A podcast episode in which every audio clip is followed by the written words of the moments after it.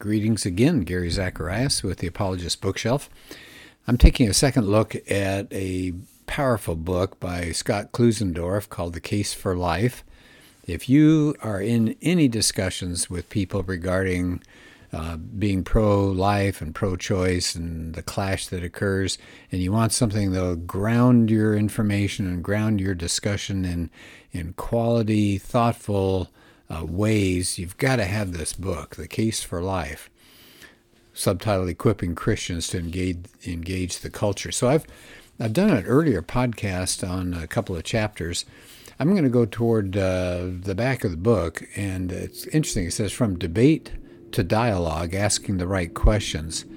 And he says, you know, there's a good way to handle uh, a discussion. He said, asking questions. He said it can make a huge difference in your next conversation. And he references Greg Koukl, and uh, they're called the Columbo questions. And I would again tell you just how much that book meant to me. That's Greg Koukl's book called Tactics. And that's a book that you really need to have, Tactics. They, they just came out with a 10th uh, year anniversary edition, so it's uh, got a lot more information.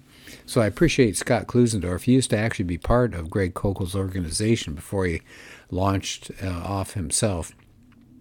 By the way, other people have done that too. Brett Kunkle used to be part of Koukl's organization, Stand to Reason, and now he does Maven, M A V E N, as his own organization, uh, dealing with uh, families, especially, and kids, and apologetics. And of course, uh, one of the, the big names of uh, J. Warner Wallace got his he got his start with Greg Koukl's organization. So I, I like Koukl's group because they've started a lot of useful, uh, powerful people who've gone out and made a difference for the kingdom in the area of apologetics. So he says, uh, let's take a look at these questions that Koukl has come up with. So I'm back to Scott Klusendorf's book here, uh, The Case for Life. So the first question, he said, what you want to do, he said, it's not to dominate when you're in a discussion, it's clarity. So he says, when you're in a tight spot, you're in a conversation and maybe you feel a little lost, asking questions. And asking questions are wonderful. It it gains you information. It keeps you out of the hot seat, which is really good because if the other person makes a claim, we can ask that person questions to challenge them in a way, in a nice way, but they're the ones that made the claim, so then they should answer that. So it gains information, keeps you out of the hot seat, uh, as they say, reverses the burden of proof, and it may help you figure out a an issue that you can then deal with that the other person has brought up. So he said, it's not tricky. You're just trying to clarify. You're not trying to dominate. So I said, ask a, a good Columbo question named after the the famous old detective on television.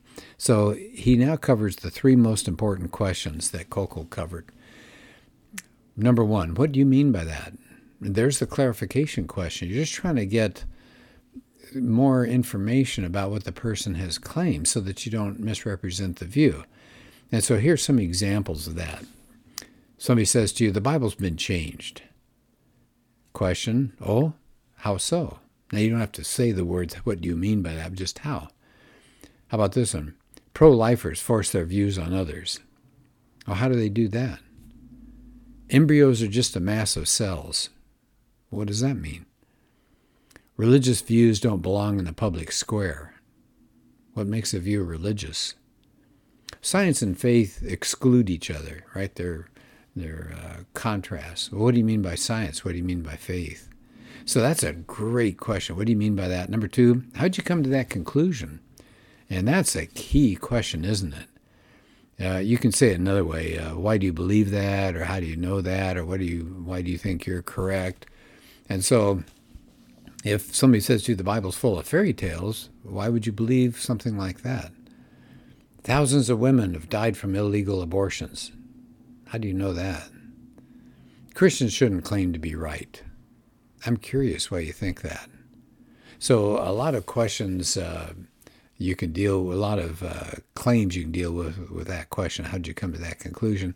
And a third one is, have you considered dot dot dot?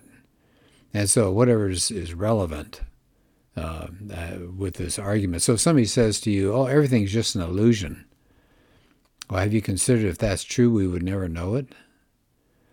Fetuses have no right to life because they're not self aware. Well, have you considered newborns aren't self aware either? So I like those. Those are three really powerful questions. Let me go through them real fast, and then we're going to go into another section of Klusendorf's book. So, question number one What do you mean by that? Just asking for clarification. Number two, how'd you come to that conclusion? Or what's your proof? What's your evidence? That's what you're asking for.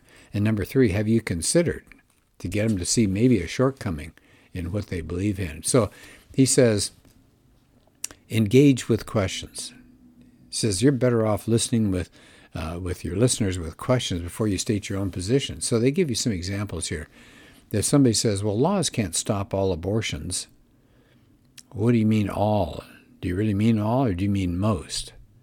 How do you know that most women wouldn't obey the law? Here's the second uh, claim the Bible is silent on abortion, and pro lifers should be too. Well, when you say the Bible is silent, do you mean the word abortion is not mentioned, or we can't draw any inferences from what's taught there? Help me understand your view. Are you saying that whatever the Bible doesn't expressly forbid, it allows? But the Bible doesn't directly condemn things like female infanticide or drive-by shootings. All right, so there's some questions there. What about number three? Here's another statement you may hear. Embryonic stem cell research is more promising than adult stem cell research. Oh, how so? What's your evidence for thinking that? So I like these. Here's another claim. Calling all cloning reproductive confuses two very different things therapeutic cloning to treat disease and reproductive cloning to make babies. Okay, question or statement tell me what you mean by cloning. How is the specific act of cloning different in therapeutic cases versus reproductive ones? So, if the act of cloning is identical in both cases and results in living human embryo, why am I wrong to say that all cloning is reproductive? Here's another thing. I've heard this more than once. Somebody may make this statement. The unborn are human, but they're not persons. Key question. I bet you can think of the key question here. What's the difference? Do you mean there's a group of humans whom we can set aside to be killed while others can't be? Why should anyone accept the claim there can be such a thing as a human that's not a person? Have you considered what your view does to the concept of human equality? Here's another challenge embryos and fetuses have no desire to go on living and thus have no right to life. When you speak of desire, do you mean one of which a being is consciously aware? Why do you have to have a conscious desire for something before one can lay a claim to it? Okay, here's another statement. The pro life view that embryos have value and a right to life is inherently religious. It's forcing, forcing the government to take a position on whether the fetuses have souls. Religious claims of this sort have no place in government policy. Question What's a religious claim? Or here's another good question Why is the claim that an embryo has value and a right to life any more religious than saying a teenager does?